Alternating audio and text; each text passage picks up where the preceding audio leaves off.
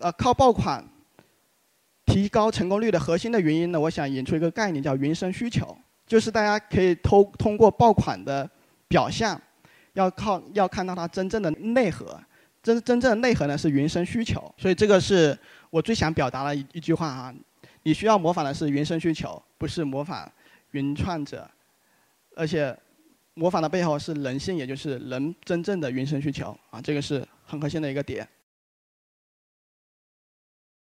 为什么模仿爆款的成功率会非常高，会比较高，应该是会比较高，啊，这这个也是说我为什么说能够帮助大家去提升打造爆款的成功率啊，就是建议大家大家去模仿，大家能够去模仿的话，已经提升了这个成功率了啊。那为什么说模仿能够提升成功率呢？很多坑别人已经已经踩过了，这个是所有心智比较正常的社会成年人应该都知道的一个常识。但是常识的背后，它真正的力量、真正的力量、真正的原因，包括说踩过坑，它其实并不是真正的原因。真正的原因是什么？其实知道人不多。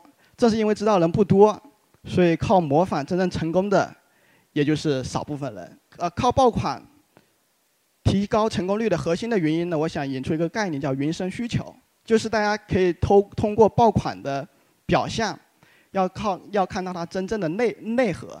真真正的内核呢是原生需求。那这里呢，我想举两个例子哈。第一个例子呢是红包。那在自打我们懂事以来呢，其实每到春节我们都会做什么？就收发红包，对吧？红包呢就是一个原生需求啊，收发红包是原生需求，也是一个常识嘛。我们认为是常识，对吧？生活常识。那正是因为它是个常识，所以它影响力非常大。所以在一三年的时候，微信做了一个微信红包。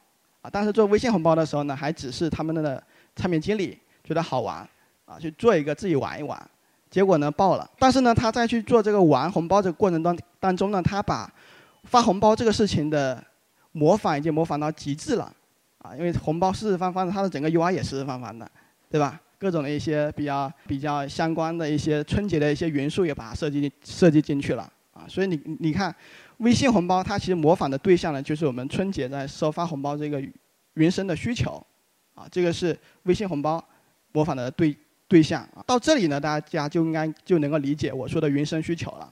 就有些原生需求呢，就是它是产品底下的一个真正的需求，啊，产品底下真正的需求。比方说，我们说小米的时候，它的原生需求应该就极致的性价比，对吧？性价比的这种需求是原生天生就有的。啊包括像做地图，地图，地图的原生需求是什么？如果说我说的比较浅一点，就是大家囤囤干货的需求，这是一直都是有的，对吧？就原生需求。到这里呢，大家大家就能够明白，我们靠模仿去做爆款，为什么成功率更更高？不是因为对方踩了坑，然后我知道这个坑不要踩。其实很多人是不知道对方到底踩了什么坑的，因为对方不会告诉你，啊，这压根就不不存在说你不知道。这个踩坑怎么去做啊？真正的原因在于说，因为对方去做这个事情，因为他证明了有这个需求，而且这个需求呢是群体性需求，不是局部的需求，是群体性的需求。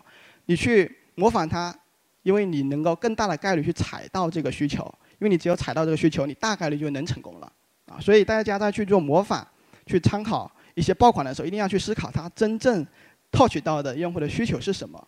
这个才是真正核心，能够帮助你去超越它的一个很核心的点。所以，用模仿是可以尽可能大概率的去踩中人性的原生需求啊。然后我们再去模仿的时候呢，其实真正要去模仿的是人性的原生需求，人原本就有的需求啊。这个是我们在模仿的时候最最重要的一个模仿的一个关键的要素。就这个要素对了，接下来的一些运营层面的一些技巧，它才有可能。真正发挥真正的效果，所以这个是我最想表达的一一句话啊。你需要模仿的是原生需求，不是模仿原创者，而且模仿的背后是人性，也就是人真正的原生需求啊，这个是很核心的一个点。